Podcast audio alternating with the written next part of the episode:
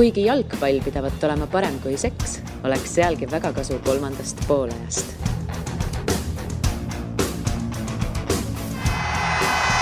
Kuulmet, aus ja eestimaine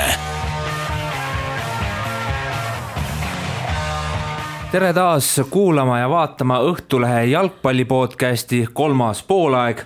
praegu siis käsil aasta kolmas saade ja kui ei eksi, siis üldse kolmanda poole ajaloo saja kolmeteistkümnes saade, nii et oleme, oleme päris pikalt seda teinud. kordagi seni veel pole külas käinud tänane külaline, endine Eesti koondislane, aeg-ajalt ka äh, kaptenipaela kandnud äh, keskkaitsja Alo Pärengrub. tere, tere nii, Alo, kuidas sul viimasel ajal läinud on, et kui sa kaks tuhat kuusteist äh, sellise tippjalgpalluri karjääri lõpetasid, siis äh, alguses andsid teada, et tegeled mööbliga. Õhtuleht ka kirjutas, et mm -hmm. Alo Pärengrubist sai tisler et räägi ja. natuke sellest, et kas oled endiselt kuldsete kätega, ma ei tea, riiuli komplekteerija või mis sa üldse tegid? no käed on kuldsed jah, selles mõttes, et tööd ma ei pelga ja eks see tööasi pigem tekkis nagu olude sunnil, kuna jah, siis kaks tuhat kuusteist ma või siis ütleme, et kaks tuhat viisteist oli minu jaoks viimane hooaeg äh, Nõmme Kalju särgis ja siis ma lõpetasin ka nii-öelda profikarjääri. ja noh, paratamatult ega see Eesti jalgpalluri profikarjäär ei tähenda, et nüüd on taskud raha täis ja et võib nagu puhkama jääda ja noh, tänu sellele tuttavate kaudu äh, tekkis selline võimalus äh, tööle saada mööblifirmasse, et võtsin selle pakkumise kohe heaga vastu ja et tuli väga hästi välja küll, iseenesest oli niisugune võib-olla lühemaperioodiline kaks-kolm kuud, et sellega ma nagu esialgu esmaasjaga tegelesin, jah millega sa siis praegu põhiliselt tegeled, et Raplamaa JK asju ajad, oled seal ka U seitseteist noortetreener, et noh, Eestis treeneritöö ka ei ole see, mis, eks ju, taskud mm -hmm. raha täis tooks mm, -hmm. et mis su selline põhitegevus on? Noh, eks see, see paralleelselt hakkaski nagu selline mõte tekkima, et äh, treeneri ametit ja treeneri pabereid tegema hakkasin.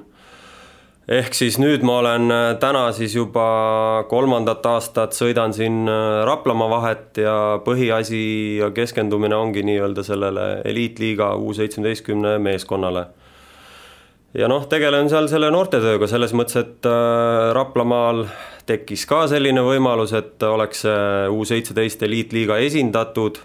kaks tuhat kuusteist aasta siis mängisime U kuuteteist ja siis eelmine aasta oli esimene aasta, kus Raplamaa JK nime all siis oli esindatud ka eliitliiga meeskond. et äh, nüüd nii-öelda selle kahe ja nüüd kolmas aasta juba siin läheb, sõidan äh, nii-öelda Rapla vahet suures osas eluolu on mul ikka siin äh, Tallinnas, et äh, noh, eks ma ise olen sealt Raplamaalt pärit ja sinnapoole ka nii-öelda äh, suunatud natukene selle ideega, et aidata seal järgi neid asju ja treenida noori. no sa ise ka ju Rapla JK eest mängid, kõigepealt kolmandas liigas, siis nüüd teises liigas, et oled ikkagi võiks öelda vormis, kogu aeg ju mängid põhiliselt üheksakümmend minutit, et ma ei tea, kas siin Eesti väiksemad sellised premium-liiga klubide eelistaja ja ütle, et Talo, tule tagasi, et ma arvan, et sa võiksid ju olla siin neile üsna väärt täiendus ja noh, lõpetasid ju karjääri üsna ja. noorelt tegelikult, kolmekümne ühe aastaselt, et ja. ei no,, ei teki neid mõtteid no eks need mõtted on kogu aeg olnud, et ütleme, see isu jalgpalli mängimise vastu ei ole kadunud mul kuhugi, et äh, pigem natukene selline olude sunnil ja erinevate faktorite äh, mõjul siis nii-öelda sai selline otsus esiteks vastu võetud, et nii-öelda see profijalgpall ära lõpetada. tänu sellele tekkisid noh, üks uks läheb kinni, teised avanevad, et selles suhtes nii see elu on läinud ja, ja, ja jah, et olen mänginud ka siin äh, Raplamaa JK esindusmeeskonna eest, täna on ta teises liigas, esimene aasta olime kolmandas liigas. aitan neid ja samamoodi ka seal treeneri poole kohaga treeneri nii-öelda mängiv treener, et, et, et et vormis, vormis ma hoian jah vaikselt ennast, et nii-öelda, et see ei ole nagu kuhugi kadunud, et ma olen nii aktiivne inimene, tegelen võib-olla siin erinevate asjadega ja ütleme, see pigem on Äh, pigem on see, mis ära kaob nii-öelda, kui profi jalgpallur ära lõpetab, on see võib-olla see füüsiline pool, et noh, et äh, muud midagi nii-öelda vastu, vastupidamine jah, et esimene aasta seal võiks öelda, et panid küll nagu vana rasva pealt, et ei olnud mingi probleem, et aga täna noh, kus siin regulaarselt enam äh, kolme-nelja trennigi nädalas ei tee, et ja kui teeb ühe korragi, et siis nagu see vastupidavuse asjad nagu nii-öelda see kaob ära, noh. aga kõnesi ei tule, et ei ole meelitatud? ah, ega ta ei ole nii lihtne ka vist jah, et noh, loomulikult äh, eks igaüks peas ju mõtleb ja mõlgutab mõtteid, et mis saaks ja mis oleks ja noh, ma ise muidugi loomulikult äh, julgen välja öelda, et äh, et ma arvan, et minus oleks olnud kindlasti oma kolm-neli aastat niisugust Eesti heal tasemel äh, mängijat küll, et aga noh, ütleme selline, selline olude sunnil võib-olla see otsus sai niimoodi tehtud.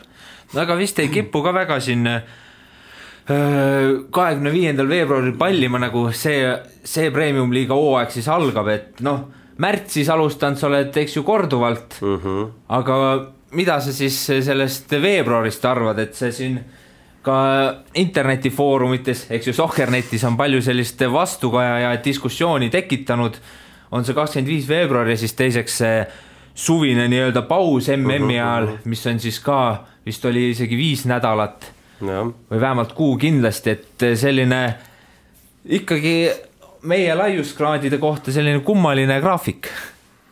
Noh, see aasta on eriti selline jah, muidu on ikkagi nagu suvel seal nädal-kaks pausi olnud ja, ja suht äh, ühe jutiga edasi pandud, et noh, meil need hooajad on nii või naa, vara alustad, äh, hilja lõpetad, et äh, pikad nad on, on ju pigem, pigem see vara alustamine, noh, ütleks, et pigem ma ei kipu sinna enam mängu vaatama sellel ajal. mängida oleks palju lõbusam, et selles mõttes, et kindlasti nii ajakirjanikele kui ka pealtvaatajatele on see natukene rohkem trotsiv kui võib-olla jalgpalluritele. et noh, nii see, nii see elukene ja ilm ja kliima meil on, et sellega me peame leppima, et noh, iseenesest midagi seal hullu ei ole, aga loomulikult võiks ta olla võib-olla kompaktsem ja hiljem alustada, varem lõpetada ja võib-olla tihema graafikuga. aga noh, siin on nii palju agasid, et sellest võib pikalt-laialt rääkida, koondise mängud, pausid, euromängud, et seda kõike arvesse võttes, siis noh, ma pigem arvan, et see on paratamatus. no meil on siin käinud ka eelmine aasta erinevaid jalgpallureid, kes on seda, võib-olla kes selle ka märtsis alustamise vastu natuke mm, -hmm. et äh, väljakud libedad ja ega seal mõnus külmetada ei ole, ma sain aru, et ega sul otseselt midagi selle vastu vist ei olnud no tegelikult, eks meil ju need tasapisi need tingimused ja asjad on paremaks läinud, et nii kunstmurud paremaks ja, ja, ja ütleme, see hoolduse koha pealt, et noh, saab, saab need asjad tehtud, et noh, ma ikkagi rõhutan, ega meil see kliima on, nagu meil on, et täna meil ei ole suurt talve ja ei head sooja suve, et kõik niisugune ühtlane hall mass, on ju et noh, me peame nagu oma, oma tingimustest äh, lähtuvalt nii-öelda neid otsuseid tegema.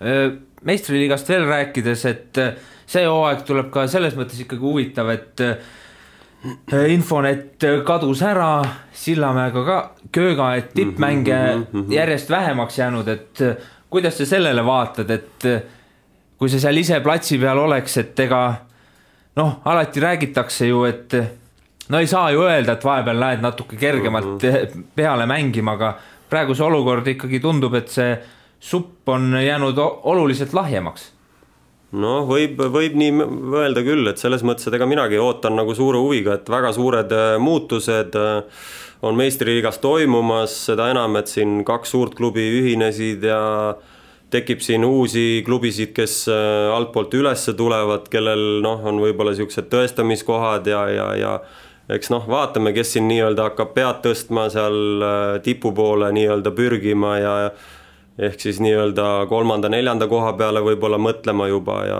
ka euromängude peale mõtlema, et äh, nüüd on aeg nagu nii-öelda sellistel teistel iseseisvatel klubidel võib-olla suund sinna võtta ja rohkem professionaalsemaks ja nii-öelda nii rahalises mõttes kui ka noh, taseme mõttes äh, et kes need meeskonnad on nii-öelda jah, et äh, suure huviga ootan nagu selles mõttes, mis see uus aasta toob, et. aga seda sa ei karda, et kuidagi liiga võib igavamaks muutuda ja neid suuri mänge ongi ju vähemaks jäänud mm -hmm. ja läheb rohkem nende alumiste otsade madistamise peale, mis no eelmine aasta näitas, et vahepeal võib päris õnnetult lõppeda jah, eks ta on, noh, selles suhtes, kui ma võtan siin, ma ei tea, kümme aastat, viisteist aastat, ega see tendents on ikka sama olnud, on seal ülemine tipp, on ju, ja on alumine et, et, et hooaja algul ja mõned üllatused, ütleme, suuremad klubid, kus nad aasta lõpus ongi, sa alati mõtlevad, et noh, et vaata, seal kaotasime punkte nii-öelda alumise otsa klubile ja noh, see oli see, mis lõpuks tegelikult iga aasta on nagu määravaks saanud, on ju et see tendents on ikkagi suht sama olnud, et noh, eks, eks ma ikka ütlengi, noh, et nüüd elame-näeme, mis see, see keskmik ja nii-öelda see ülemine ots nagu, kuidas nende mängud ja asjad hakkavad minema, et äh, kes kuhu siia ennast siia positsioneerib tabelis. no tuntud jalgpalliklišee on, et jalgpall on ümmargune, see tähendab, kõik on otse loomulikult võimalik, mängijad vahepeal ikkagi ütlevad seda, et no sina Kaljuga ka ju pikalt mängisid enne Floraga, et räägi, mis, ma ei tea, kui tuleb seal nüüd selline kaotus mõnelt nõrgemalt meeskonnalt, lähed riietusruumi, kas siis on ka nagu selline tunne, et, et ise ka nagu aru ei saa, et mm -hmm. mi, mis juhtus või kuidas me nagu pähe saime, et tegelikult need proffide ja amatööride tasemevahed peaksid ikkagi olema sellised, et neid ja, üllatusi ja. loogiliselt võttes peaks võimalikult vähe olema jah, jalgpall on üra-, ümmargune ja neid asju tuleb sisse, loomulikult seal ütleme, aastad siin, mis on näidanud, et, et äh, ülemised tipuklubid, et kõik täisprofid, et paberite peal noh, ei tohiks kahtlustki olla, et peavad oma need kohustuslikud punktid ära võtma, noh, nagu ma ennem ütlesin, et aasta lõpus, hooaja lõpus on alati olnud need, kus need agad nii-öelda noh,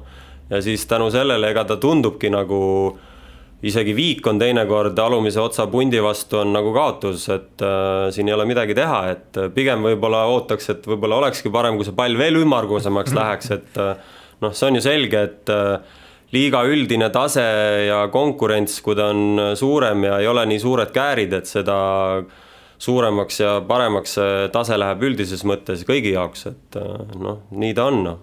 Eesti koondises said kirja nelikümmend kaheksa mängu, väravate arve jäi avamata, noh, keskkaitsjal mm -hmm. see piinlik ei ole, eks ju mm. -hmm.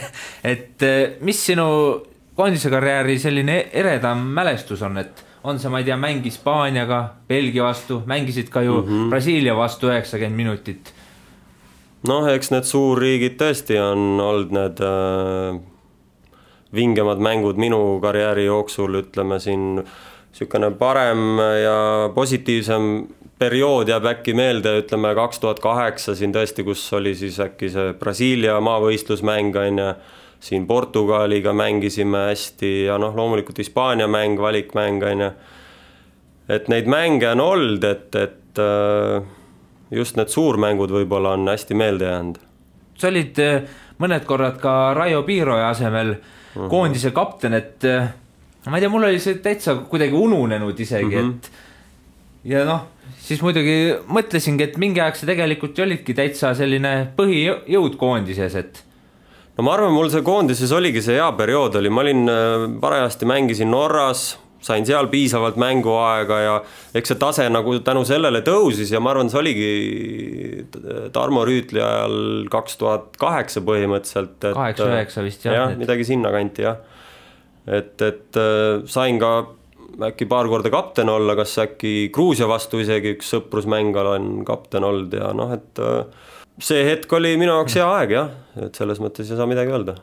mis sa ise arvad, miks see nii-öelda äh, selline tipp siis niivõrd äh, lühikeseks jäi, et kaheksa-üheksa olid enam-vähem põhimees, et mm -hmm. miks varem ei olnud, miks hiljem ei olnud? noh, tead, eks ta on, et igaüks vaatab seda enda individuaalse karjääri redelit ja kõike, et kus tasemel sa mängid, kas sa noh, üks asi on välismaal mängimine, teine asi on, kui sa oled välismaal ja mänguaega ei saa, noh. Et mina olen nagu seda varem ka nagu välja öelnud, et lõpuks mina tundsin, et isegi kui ma olen Eestis ja ikkagi pidevalt kogu aeg saan mängida ja mul see mängupraktika on sees, siis ma, tõenäosus on see, et mul olen ka koondises võimeline paremaid mänge tegema, kui ma olen äh, välismaal ja istun pingil, noh. et noh, eks selle Norra, Norra äh, Norra ajaga oligi see, et lõpuks seal hakkas see mänguaeg taanduma ja noh, otsisin uusi väljundeid ja võimalusi edasi liikuda, aga noh, ega see jalgpalliturul lihtne ei ole ja minu jaoks nagu ei tekkinud enam sellist head võimalust kuskile edasi liikuda, noh, tuli otsus vastu võtta, Eestisse tulla ja edasi mängida. Et Norrasse ka tegelikult või noh, ütleme siis välismaale, ega ma ei olnud ka enam ju kõige noorem, on ju, et noh, võib-olla niisugune hilisem väljamineja Eestist võib-olla ja ja kui ma Eestisse tagasi tulin, ma olin äkki juba siis kakskümmend kaheksa sinnakanti jah, kaks tuhat üksteist olin juba tagasi, on ju, vaata, et kolm aastat olin küll Norras, on ju, et noh, eks ta on, see on jalgpalluri karjääri aastad lähevad kiirelt, et selles mõttes äh, nii see elukene on selles mõttes. jah, põhiaja siis veetsid Norras, enne kui mm -hmm. selle aja juurde jõuame, siis ma natuke uuriksin sinu testimiste kohta, et tegelikult sa käisid päris palju ja viimati enne siis, kui Kaljusse tulid, käisid ka, eks ju, Islandil. ja Islandil sai käidud ja see. kuidas see Islandi jalgpallikultuur sulle tundus, et siit Eestist vaadates paistab kõik nagu mm -hmm. imeline lihtsalt, arvestades nende koondise tulemusi mm. -hmm. no Islandi enda liiga, pigem ma alustaks seda nende võimekust nendest äh, tingimustest, et äh, see, mis ma seal nägin, see oli tõesti nagu, et noh, väike riik äh,, tingimused neil, sisehallid soojustatud ja võimalused äh, headeks treeningtingimusteks ja äh, need olid ikka väga head, noh, selles mõttes, eks see paneb kõigele selle aluse nii-öelda võimalustele, tingimused nii-öelda. Ja see nii-öelda annab selle oma tõuke ka kindlasti riigikoondisele, loomulikult Islandi koondist võime vaadata siin, kes kus mängib ja eks nad varakult ütleme, ma arvan, Islandi liigast äh, juba liiguvad äh, muudesse liigadesse palju, et et selle paneb paika juba nende enda koondise mängijate parasjagu, kes kus mängib, et nad on tänu sellele kindlasti väga tugevad. aga noh, eks see alusvundament ja asjad, need tingimused, mis riik on loonud seal kümne-kahekümne aasta jooksul, kõik need eh, infrastruktuur ja võimalused, hallid, eh, et see on kõik fantastiline seal ja mis ma nägin, noh, et minu jaoks oli väga positiivne niisugune nii-öelda see, mis ma nägin seal, et väga vinge oli seal suu jäi ikkagi üllatusest lahti, ma loodan. no mõnus oli selles mõttes, ega seal on ka see kliima ju külm ja ega ta seal soojem ei ole kui meil, on ju, et selles mõttes, aga seal said lühikese püksiga sisehallis äh, trenni teha ja kõik tingimused olid head ikka, noh, meie täna siin teeme õues lume ja vihmaga ja kõigega, on ju, üritame õues trenni teha. et eks meil ka need vaikselt asjad arenevad, aga võiks ka kiiremini areneda. no mis klubi juures sa seal käisid üldse? mis ta nimi nüüd oli? keer-, keeruline. tead, ma jään selle praegu võlgu. Äh, FC Tröttur või midagi sellist äkki või, jah. See... oli see kuskil Reykjaviki lähistel? No eks nad on seal üheksakümmend protsenti, kõik on seal vist äh, Reykjavikis selles jah. mõttes, et seal vist äkki üks või kaks klubi oligi nii-öelda väljas nii-öelda no.. et neil kiirleb, keerleb kõik ümber Reykjaviki selles mõttes, jah. kaks tuhat üksteist sa käisid ka Äh, sellises põnevas kohas nagu Portland, Portland Timbers juures siis MLS-i klubi, mis kaks tuhat viisteist tuli ka USA meistriks. Mhm. -huh. et äh, noh, see oli see aeg, kui ka Joel tegi. USA-s tegusid ja kõik, kõik see tundus meile väga selline lahe ja klämm ja mõnus uh, -huh. et äh, mis sa seal nägid, oli see, oli seal kohe selle testimise ajal ka näha seda kuidagi USA ja Euroopa profispordi erinevust jah, ütleme USA-ga me kõike nagu ongi võrdleme, seal on kõik mastaapne selles mõttes, et äh, ja selle jalgpalli koha pealt, no see oli ka ikka kõik väga, väga vinge selles mõttes jah, et kõik need võimalused, tingimused, äh, suur meeskond.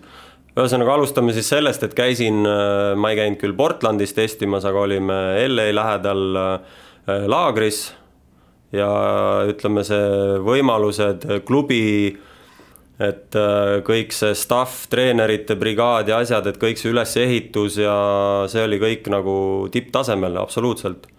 Ja sellel ajal oligi just Portland oli vist endale ehitanud lausa täiesti uue staadioni, kunstmuru küll. Nad vist alles tulidki siis. jaa, minu meelest oli jah, et siis nad olid äh, sinna tõusnud ja ütleme, väga suured, suured eesmärgid seadnud ja see, mis ma nägin, oli väga positiivne ja noh, ma olin väga kurb selles mõttes, et ma sinna ei saanud, et äh, need võimalused ja asjad, mis ikkagi MLS-is täna on ja noh, ma arvan, Eesti, Eesti sportlasele on ikkagi väga-väga okei okay. Äh, öeldi sulle ka midagi, miks tavaliselt vist väga ei põhjendata neid asju?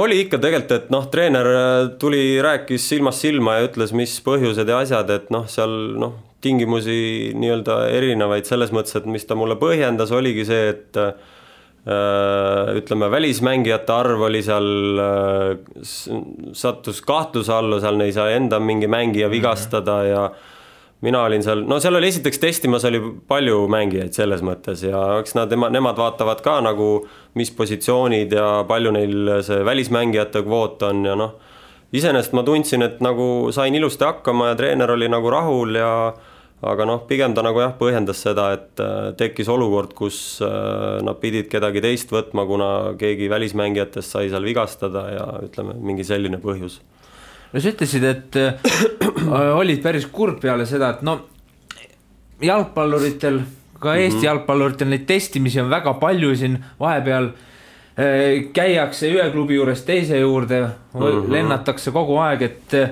see, see korvi saamine, see võib päris valus olla ju tegelikult. tead, ma arvan, täna on see, täna see testimas käimine ja see nii-öelda mängijate otsimine on ka selliseks muutunud, et vanasti oli ikkagi noh klubid äh, käisid ise rohkem raha välja, kutsuti sind enda juurde, maksti sul lennupiletid välja, majutused, asjad, see huvi ehk siis nagu pakkumine ja nõudlus oli natuke teistmoodi, kui ta on täna. et täna on siin niimoodi, et mängijaid, vabu mängijaid on nii palju erineval tasemel, kõik on nõus oma kulude ja kirjadega tulema kohale, näitama ja pigem äh, ongi nagu klubid, et jah, tule ja näita, noh, et sa võid tulla, loomulikult pole probleemi, noh. samamoodi käisin kunagi Notts County's on ju, ta oli vist League One äh, meeskond. järsku treeningmänguks ilmub seal kümmekond äh, venda kohale, on ju, ja siis noh, et tulge testima, on ju, noh, et täna on võib-olla see tendents on natukene nagu muutunud, et iseasi loomulikult, kui head agendid ja asjad sul kontaktid on, et kes ikkagi nagu nii-öelda pikaajaliselt seda nii-öelda transferit ja üleminekut organiseerivad ja planeerivad ja mis klubi hoiab mis mängijatel silma peal, et täna meil Eestis on tegelikult neid mängijaid väga palju, kes käivadki niimoodi, kus vähegi võimalus tekib, et ma lähen näitan, on ju. et noh, sama, ega Eestissegi tuleb siia palju mängijaid, noh äkki kümnest üks on selline, kes noh, oh, kuule, see on päris hea vend, et võib-olla paneks silma peale et noh, nii ta täna on selles mõttes, et see nõudluse pakkumine on nii palju muutunud, et. Äh, see tundub umbes nii, et kui mul oleks väga hea agent, siis võib-olla suudaks ka minu kuhugi testima saata Li. lihtsalt, et noh, meil on siin mängija, ta ja. tahab tulla, et noh, minul on ka neid päris palju neid olnud, et äh, tahad, mine Hiina, mine sinna, mine tänna. agendid tulevad ustest akendest, võtavad sult Facebookis ühendust ja mida iganes, et nagu tundmatud inimesed, et äh, et äh, maksa ise lennupiletid ja mine näitama, on ju, noh, aga no eks see ongi, vaata, kes mis situatsioonis on, on ju. ei saa usaldada ka ju alati. jaa, absoluutselt, et noh, selles mõttes, kui sul midagi ei ole, siis sa tõesti võib-olla saadki kuskilt õlekõrrest kinni ja oledki mees ja suudad ennast tõestada ja näidata, et äh, selles suhtes nii need asjad täna on, et natukene siuksed. Äh, tundub suht tüütu ikka. jaa, absoluutselt, et ei ole siin lihtne, ma arvan. ja no nii on vist lihtne ka, ma ei tea, näiteks noorematel mängijatel mõnikord võttagi mingi selline kahtlasem pakkumine vastu, sest tahetakse mm -hmm. väga välja ja siis kuskilt ujuvad ligi suured teadjad jah, ma arvan, sellest võiks täitsa oma rubriigi teha, kus mängijad ja ütleme, meie Eesti mängijad, kõik, kes mis situatsioonidega kokku on puutunud, kus keda üle lastud ja tule kohale, sul ei ole kedagi vastas ja noh, et ütleme, neid on ikka tegelikult väga palju, et seda soust'i on palju, noh. see on nagu selge, et noh, siit võib-olla noortele mängijatele ka, et ei tasu kohe iga esimese lause pea kutse peale nii-öelda kuskile lennata ja minna testima, et äh, need asjad peaks olema ikkagi väga hästi läbimõeldud ja koordineeritud. on sul endal ka mingeid selliseid negatiivsemaid koge-, kogemusi testimisega? just selles mõttes, et on ka lubatud üht ja siis lähed kohale ja ma ei tea, ööbid telgis kuskil. See on no, pigem, pigem, pigem ei ole vist, võib-olla selle Notts County'ga oli, et nagu algul oli ilge nagu tuhin ja värki ja noh, et et algul see noh, ühesõnaga lühidalt öeldes mul midagi hullu seal ei olnud, aga lühidalt öeldes oli see, et noh, et läksid kohale, siis vaatas agent ka võib-olla, et noh, kurat asja ei saa, onju ja siis äh, umbes pärast on, et vaata ise, mis edasi saab, noh, et lennupiletid tagasi ja kõik siuksed asjad, et see on nagu noh, midagi ei ole teha, noh. väga paljud agendid kohe tulevad ju, ruttavad sinuga lepingut kirjutama, et äh, teeme eksklusiivse lepingu ja nii-öelda siis ongi, asja ei saa ja siis oled sa seotud mingisuguse tundmatu vennaga, on ju. eks, eks selliseid juhtumeid on jah aga minul õnneks nagu midagi väga ekstreemset ei ole olnud, et ma olen ikkagi suhteliselt kaalutletud olnud ja ei ole ikka iga asja peale nüüd oh, silmad suured, et nüüd ma lähen ja lubatakse mulle asju kokku, et ma päris nii naiivselt ei ole nendesse asjadesse suhtunud. nojah, kui ma vaatasin ka su klubikarjääri, eks siis see näeb väga Vikipeediast vaadates väga mm -hmm. ilus ja loogiline välja, et seal on mm -hmm. nagu üsna vähe klubisid, Lelle Valga, eks ju, siis mm -hmm. Flora varmklubidena, siis Flora, Bodo Klimt ja Nõmme Kalju, et ega sa pole, pole väga pendeldanud üldse, et iga aasta ja. uus klubi ja et selline kindlus ja pragmaatilisus sobib sulle jalgpallis, tundub? noh, ma arvan, et äh, CV-d vaadates siis see on tegelikult normaalsem situatsioon, kus ongi mängija liigub loogiliste sammudega edasi oma karjääriredelis, ei ole niimoodi, et aastas äh, ühe aasta on ühes kohas, siis juba järgmine, järgmine, järgmine, et äh, noh, siin on nii palju agasid loomulikult, et aga pigem oleks see karjääriredel jah, selline võib-olla kaks-kolm aastat äh, mängid ühes klubis, oled seal juba põhimängijaga kanda kinnitanud ja siis juba võib-olla mõelda edasi järgmisele sammule, et noh, eks see oleks selline hea näide jah, sellest äh, karjäärist. no praegu on ikka teemas see, et äh, Eesti mängijate eest ikkagi raha keegi väga maksta ei taha, et kui palju näiteks sina nii testimas käisid, et sul oli mingi eelmise klubiga siis kehtiv leping olemas mm. -hmm. see tundub üldse selline, et väga raske variant Eestis, et niimoodi on üsna võimatu saada. sa lugesin Norra meediast, et Bodo Klimti minnes vist midagi Florale maksti.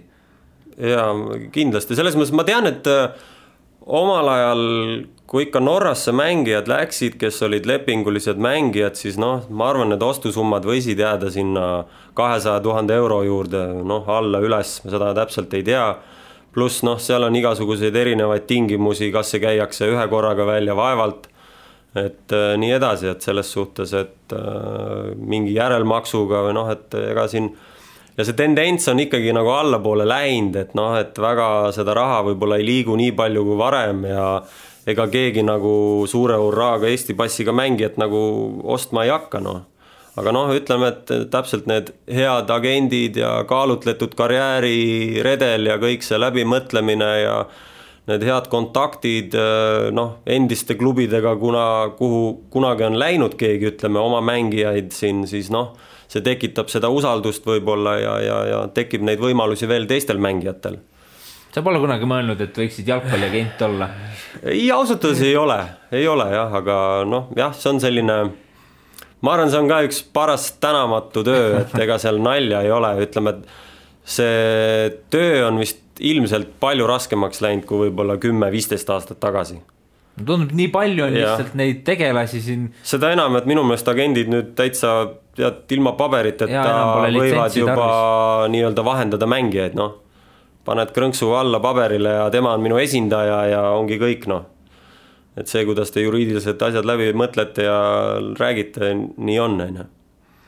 no Norra liiga eestlastele alati sobinud, nüüd on eriti hulluks asi läinud, et Kristjan sundis ainuüksi on juba kolm ja, eestlast, et mis värk selle Norra liigaga on, et eks ta on, ma arvan, veel tasemelt võib-olla vastuvõtlikum ja võib-olla see stiil ja kõik, et see kindlasti mõjutab ja noh, see on seesama, et tegelikult ega kui kuskil juba mingid kontaktid tekivad, siis ütleme, kohalikud ka ju vaatavad, et näed, et Eestist on siia ennegi mängijaid tulnud, mõndadel on õnnestunud üleminekud, mõndadel on vähem, rohkem õnnestunud, et need asjad on hästi määravad ja see on ülipikk protsess selles mõttes. ja ma arvan, Eesti Eesti agentidel nii-öelda või kontaktid, need, mis on Norras ikkagi omal ajal tekkinud, noh tänu headele üleminekutele Piiroja näol ja mida iganes nii-öelda on äh, ikkagi pikas perspektiivis ülimalt oluline ja tähtis nagu tulevikus mängijatele. Et kui sul tulebki kogu aeg mingit sousti ja midagi hästi ei lähe, on ju, noh siis tekib see skeptiline mõtlemine, et noh, et jälle tuleb keegi, et noh, et ongi kõik noh et aga praegu ma arvan, et selle poolega, Norra poolega on hästi jah, selles mõttes. no täna oli just ka see uudis, et eh, Norra mullund, mulluse kolmanda Sarpsborgi juures on siis Joonas Tamm mm -hmm. testimisel ja klubi spordidirektor ka siis kohalikule meediale sõnas, et kui Eestist mängijaid tuuakse, siis ainult kaitsjad, et need on kiired ja tugevad ja ründajad mm -hmm. ei ole Eestis samal tasemel, ehk siis kaitsjatel on selline väga hea maine ja ma ei tea, kas sa ka omal ajal tundsid, et Eesti kaitse oli nagu selline kvaliteedimärk ikkagi Norras. see oli ka ju Raio ees ja ma arvan, selle, selle tuules oli ka võib-olla lihtsam sõuda jaa, absoluutselt, et äh, see oli kindlasti märk ja ma usun, et äh, tänu Raiole ka samamoodi õnnestus minule tegelikult Norrasse saada. Eks äh, temagi mingil määral oli selle asjaga seotud ja, ja, ja noh, Floraga ju omal ajal mängisime selle Oslo Lünniga euromängu, kus Flora sai esimest korda edasi esimesest ringist siiamaani, kahjuks küll jah. et ma arvan, see need mängud olid minu jaoks määravad ja et noh, et see on nii mitusada asja seal, mis lõpuks sul määrab, et äh, oma karjääris nagu nii-öelda samme edasi teha, et noh, et äh, mängid sa siin Eestis, iga mäng on oluline, noh. ja seda olulisemaks peetakse ka, ütleme, euromänge Eestis. on sul norra keel suus veel? tead, ei ole enam, me küll õppisime seal norra keelt ja suht hästi hakkas külge, meil oli seal oma õpetaja, Pavel Londak oli ju samamoodi mm -hmm. üks aasta juba varem seal, et äh, meil mõlemal oli väikene õpetaja, kes aitas vaikselt mm, norra keelt nii-öelda õppida ja ütleme, kolme aastaga sai seal lõpuks natukene juba suheldud küll. aga täna ma enam ei, eriti ei pursi seal. no need olid siis, ma kujutan ette, sellised kas tavalised keeleõppe dialoogid, et äh, lähme ostame poest piima ja jah, ütleme niisugune primitiivne, aga noh, sellegipoolest. Äh, Poodö on äh, üsna väike linn, viiskümmend tuhat elanikku, et mm -hmm. polaarjoone taga, et äh, ma ei tea, mis sa tegid seal kolm aastat üldse, et nüüd just Aleksander Kulinits siirdus Sloveeniasse Krško linna, kus on siis mhm. seitse tuhat elanikku ja siis nüüd ta juba jõudis kommenteerida, et käis kinos seal oli ainult neli inimest, eks ju, et. no Podos oli nelikümmend võib-olla oli, ma vaatasin, Podos oli Fram kino vist, mis siis ja. Norra vanim kino aastast tuhat üheksasada kaheksa, et said, said seda külastada ja ikka sai päris tihti, et ega seal noh, vaata Norra on ka niimoodi, et üks linn ja siis järgmine suurem asula on seal, ma ei tea, viissada kilomeetrit a la noh. Et selles mõttes, et need distantsid ja asjad on seal teised ja seal noh jah, ega seal midagi suurt väga teha ei olnud, Kaia kalal kinos, noh, kino oli selline kolm saali, kaks saali olid seal võib-olla niisugune viiskümmend inimest, et üks suurem saal. et noh, kui niisugune võrdlus siia sisse tuua, eks ju. kliima iseenesest jah, see polaarjoone, see oli nagu, algul oli huvitav, pärast nagu pigem, pigem see talveperiood ja see pime aeg oli nagu see raske aeg seal, ütleme ikkagi hommikul tõused üles, käid trennis ära ja tuled trennist tagasi, on juba tegelikult läheb hämaraks, et selles suhtes talveperiood on seal ka vaevaline. no pärast neid Poodö suvesid vist Eesti suvedega oled ära harjunud, et ja, ja, ja ei, see, see, sellega on ka lõbus seik, et seal oli, sõbrad käisid külas ja siis noh, ööbisid minu juures seal suures toas ja mul suuri kardinaid, asju seal midagi ette panna ei olnud ja ütleme sõna otseses mõttes kell kaks kaks öösel nii-öelda paistis päike silmapiirilt äh, aknast sisse, et nagu magada väga ei saanud, noh et äh, see on jälle see teistsugune äärmus jah, et. Äh. seal vist väga tuuline on ka, ma lugesin üldiselt on seal tuuline jah, et ütleme, niisugust sooja suve seal ei ole, ma arvan, seal paarkümmend kraadi heal juhul, aga noh, samas kui seal alati mäletan inimesed, kui päike välja tuli, siis oli kõik terrassidel ja keegi nagu tööl ei olekski olnud, et siis oli nagu hurraaga kõik, et oi, päike tuli välja, et mõnus noh istud kuskil tuulevarjuses kohas ja noh, söövad-joovad seal ja tõesti nagu tööl ei käikski keegi enam. no ma vaatasin Vikipeedias, seal oli välja tundnud, toodud ka rand, Mielle oli vist nimi ja see oli selline äh, nägi suht selline kivine välja ja seal oli kirjas, et väga populaarne suvel, et mm -hmm. ma ei tea. ma olen, ma käisin ka seal vist jaa. andis ujuda ka või? no na, nautida seal ei saanud selles mõttes, aga ma käisin seal ikkagi ujumas ja ma arvan, seal oli vist küll kümme-viisteist kraadi vesi või et ütleme sulpsti sisse ja välja tagasi, et. aga norrakad olid õnnelikud? No ma räägin, päike välja tuleb, siis on nad kõik seal õnnelikud, et mida, see on, see on elu noh. et me, me kirume siin oma kliimat on ju, seal oli selles mõttes veel karmim noh. aga päikest näeb Eestis rohkem kui seal? ma arvan küll jah, ma arvan küll. seegi hea. mis värk Norras selle kalandusega on? minu arust see ka juba veidi selline klišee, et Eesti jalgpallur läheb Norra, siis mul tundub mm. esimese asjana kohe me meeskonnakaaslased mm. veevad kalale ja siis varsti on eh, mõni Eesti ajakirjanik helistab intervjuu, siis jälle tuleb välja, et jah, mängin ja siis käin kalal ja et see on kogu aeg nii, et on see tõesti neil mingi selline rahvusajaviide või, või ma ei tea, kuidas kõik Eesti no, jalgpallit kalale satuvad, kas no seal on nii rikkad kalavarud juba, noh, seal vaata, kui lõbus on seal käia, viskad äh, landi sisse ja kohe on ta sul otsas, Eestis kuskil lähed püüad, on ju, sa võid tunde oodata, et keegi otsa hakkaks nii-öelda konksule, on ju, et aga seal on ikka see asi vähe lõbusam ja noh, ikkagi on, nor-, on, on, on, on ja sealsamas ütleme linnas seal kuskil kai ääres käid loopimas seal oma lõbuks ja noh, ikka kogu aeg on kala otsas, et pluss nad on ise ju suur ekspordimaa ja nii edasi, et noh, see on nagu, see tööstusharu on seal väga suur jah. Et nii meeskonnale kunagi ma mäletan, seal korraldati meil seal ekskursioon kuskile suuremasse tehasesse ja nii edasi ja nägime seda kõike, seda olu, elu, eluolu seal nii-öelda. kas püüdsid ikka endale kokkamiseks ka? me tegime midagi, me tegime seal, ütleme kohalike tuttavatega, et noh, midagi sai seal ikkagi nagu grillitud või praetud ka, et selles mõttes, aga mitte eriti noh. mis tegid nende kaladega siis? lasid tagasi vabadusse? viskasime tagasi, jah see tundub selline ja. äge, äge ajaviide Norra stiilis. absoluutselt no seal Poodes vist käsipall on ka suhteliselt populaarne, et oli ikka selline ja oli, oli jah, seal oli käsipall oli ka päris äh, populaarne, seal minu arust paari mängu sai isegi käia vaatamas ka seal, et noh, et seal see on täitsa olemas seal neil jah. no kui sa olid veel Norras, siis oli see ka suur äh, maksuskandaal siis ka mm -hmm. Raio Piirojaga põhiliselt seoses, et vahepeal sinu nimi käis ka läbi sealt, et mis üldse sellest asjast sai, lihtsalt vaibus ära?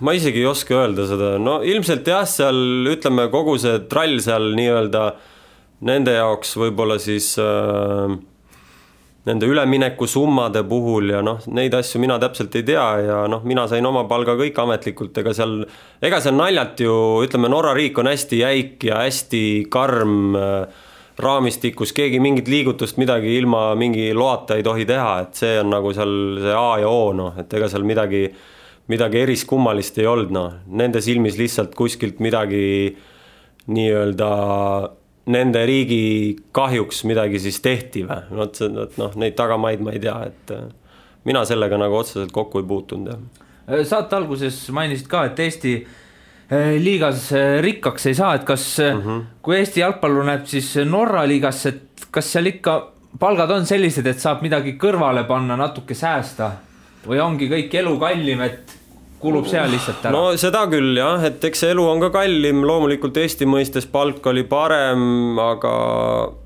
noh, võrdluseks võib-olla toon siin äh, korteri rendi, siis noh, ütleme korteri mina pidin ise kinni maksma no tavaliselt ju ikkagi klubi nagu. no see on kus kuidagi ja jälle noh, kus, mida lepingusse sisse räägitakse, seal lennupiletid võib-olla ekstra ja kõik siuksed asjad, et no ühesõnaga minul oli kolme aastaga, ma väga laristaja ma ei olnud ja üht-teist ma ikkagi kõrvale panin, äh, aga pigem nagu kulus ikkagi kõik ära seal, ütleme noh, ise maksad seal äh, üüri ja et ega seal number on sama, aga seal on ikkagi kahekordne hinnavahe, ütleme krooni ajal siis oli nii vähemalt. palju renti maksid korteri eest? ma arvan, see oli seitse tuhat, seitse tuhat viissada nokki. ütleme tavalise noh, uus maja, korter, äh, kahetoaline korter ma usun, et siis Eestis võis olla kuus-seitse tuhat äh, krooni samamoodi Tallinnas ütleme üür on ju, aga seal oli lihtsalt topelthind noh. ja see on mingi seitsesada, kaheksasada eurot. jah, jah, täpselt. suhteliselt kallis ja arvestades, et koht on ikkagi mm -hmm. selline no see kindlasti ei ole kõige äh, selline menukam kinnisvaraturg mm -hmm. Norras. okei okay., lõpetuseks ma natuke tahaksin võib-olla tulla sinu nooruspõlve juurde ka, et ma saan aru, et isa sul tegeles maadlusega mm, -hmm. ema keskmaajooksuga, et see mm -hmm. sport oli vist selline loo-, loogiline valik ja ja absoluutselt, et äh, meie peres on kõik olnud suht sportlikud, nii õed ja vennad mul, et äh, ema Nõukogude Liidu ajal siin koondiseski olnud ja rekordid keskmaajooksus teinud Eestis ja isa samamoodi, ütleme, sportlik eluaeg olnud ja noh, aga see jalgpalli juures selles suhtes oli aktiivsus ja kõik see tahe oli pigem nagu minu endapoolne, et vanemate poolt mingisugust sellist äh, ilget suunamist ja surumist ei olnud, et pigem minule tekkis see võimalus Raplamaal ehk siis kunagi, kui loodi Kehtna jalgpallikool, FC Flora Kehtna jalgpallikool siis, et äh, see võimalus minul tekkis ja tänu sellele mina olen jalgpalli juures olnud ja jäänud nii-öelda. Maadlemas käisid? jaa, kusjuures enne jalgpalli sai ka seda proovitud, absoluutselt, aga sinna ma kuidagi püsima ei jäänud, et aga noh, ma olin ilmselt nii noor ka, et ei, siis ei osanudki võib-olla veel seda niimoodi hinnata või tahta.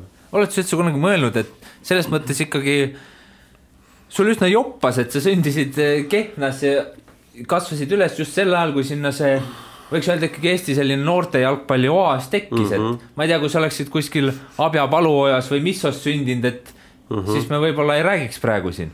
jah, see on, see on tõesti nagu tõsi, et äh, järsku Kesk-Eestisse tekkis äh, väga suur jalgpallistruktuur.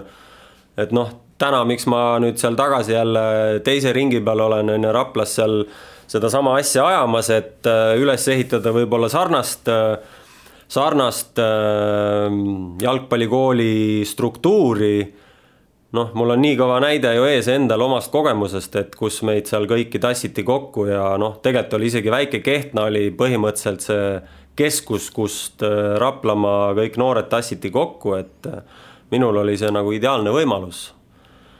ja, ja, ja, ja noh, täna, täna on muidugi seis on seal teine, et noh, siis oli kõik ju erarahadega tegelikult maksti kinni, toodi, viidi et nüüd võib-olla omavalitsused natukene siin ootavad samamoodi, et kõik nagu tehakse ette-taha ise ära, et kõik saavad ise hakkama ja et noh, et et täna on seda palju raskem teha, kui see omal ajal seal oli kindlasti.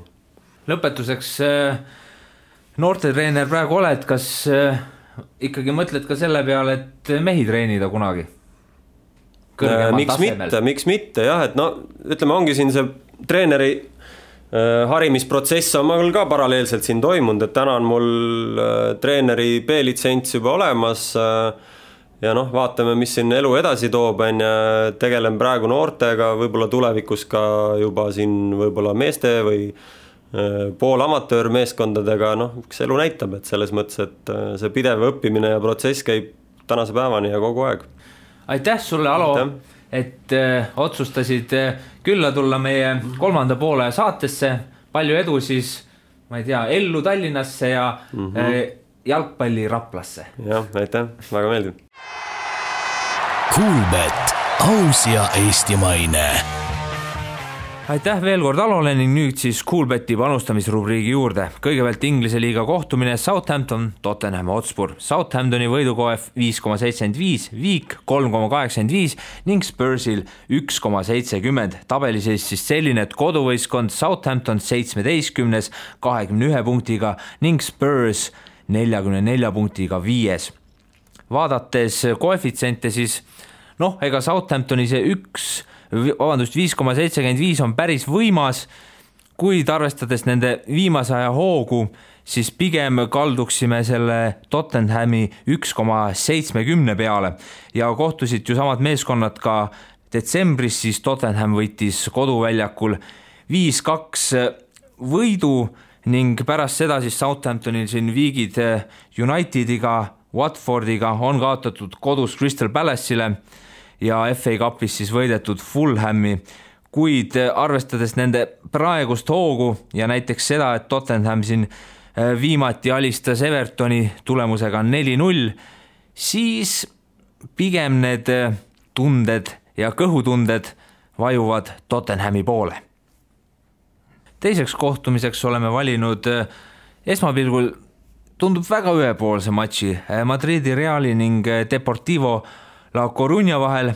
Real on Real, Hispaania liigas küll hetkel alles neljas ning äh, Coruna lausa kaheksateistkümnes ehk ollakse siis väljalangemistsoonis ja tegelikult ega kunagi, peaaegu mitte kunagi sellises olukorras isegi ei mõtleks selle, selle mängu ning näiteks La Corunale panustamise peale, kuid praegu, kui Real Madridil on tõesti väga halvad ajad käsil, siis mi, miks mitte võtta selline väike või isegi öelda suur risk ning proovida, sest kohvid üsna ahvatlevad. Reali võit siis küll üks koma viisteist, kuid Viik näiteks üheksa koma null ning Deportivo võit siis lausa üheksateist koma viiskümmend, nii et Viigi ja võidu peale miks mitte proovida, äkki teie õnneks Madridi Reali selline väga kehv seeria jätkub. kolmandaks matšiks siis tagasi Inglismaale.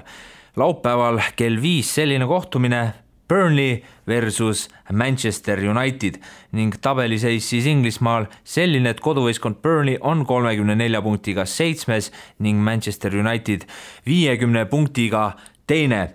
ja kui samad meeskonnad siis mängisid detsembris Old Traffordil, jäi mäng kaks-kaks viiki, pärast seda Burnley hoog, mis siin vahepeal oli ikka väga hea, on natukene raugenud, kuid arvestades seda, et nad on tänavu väga hästi mänginud, eriti ka koduväljakul, siis see seitse koma kakskümmend koefitsient ei näe üldse nii hull välja.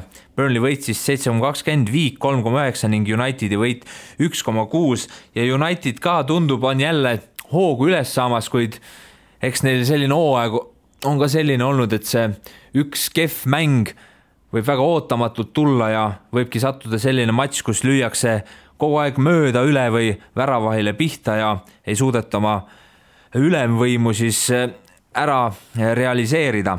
nii et Burnley Manchester United ning koduvõistkonna Burnley seitse koma kakskümmend koefitsient sootuks halb välja ei näe. ja sellega lõpetamegi siis Coolbeti panustamisrubriigi ning ka kolmanda poolaja. kohtume uuesti juba uuel nädalal